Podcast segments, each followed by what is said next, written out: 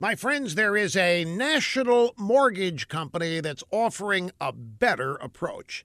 It's American Financing, a company of helpful mortgage consultants who are salary based. They're not commission based. And that's important because it allows your goals to always be first with American Financing. It's earned them an A plus rating with Better Business Bureau and thousands of positive customer reviews. Now, if you're a homeowner, your house is more than just the place you live, it's an incredibly valuable financial asset.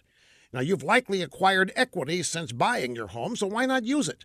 Refinance to access cash for a home remodel project or spend less on interest. When you're ready to refinance, make the call to American Financing. The number is 800 795 1210. That's 800 795 1210. Or you can go to AmericanFinancing.net. American Financing NMLS 182334 www.nmlsconsumeraccess.org.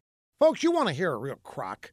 Politico says that Judge Brett Kavanaugh faces the widest partisan divide of any Supreme Court nominee in recent history.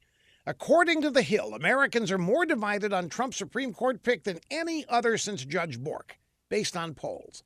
Gallup says that 41% of Americans support Kavanaugh's nomination, 37% oppose it.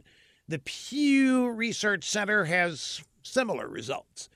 The vast majority of Republicans want Kavanaugh approved, but according to Pew, 53% of Democrats are worried that the court would shift too far to the right under Judge Kavanaugh. So, what does all this mean? Zip, zero, nada.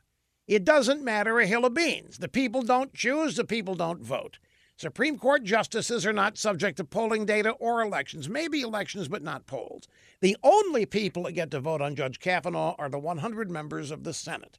And despite millions spent by liberal groups on negative ads, and despite poll based panic stories by the drive bys hoping to derail Kavanaugh, the Democrats do not have the votes unless there are some Republican traitors. And the odds of that are not good this time around.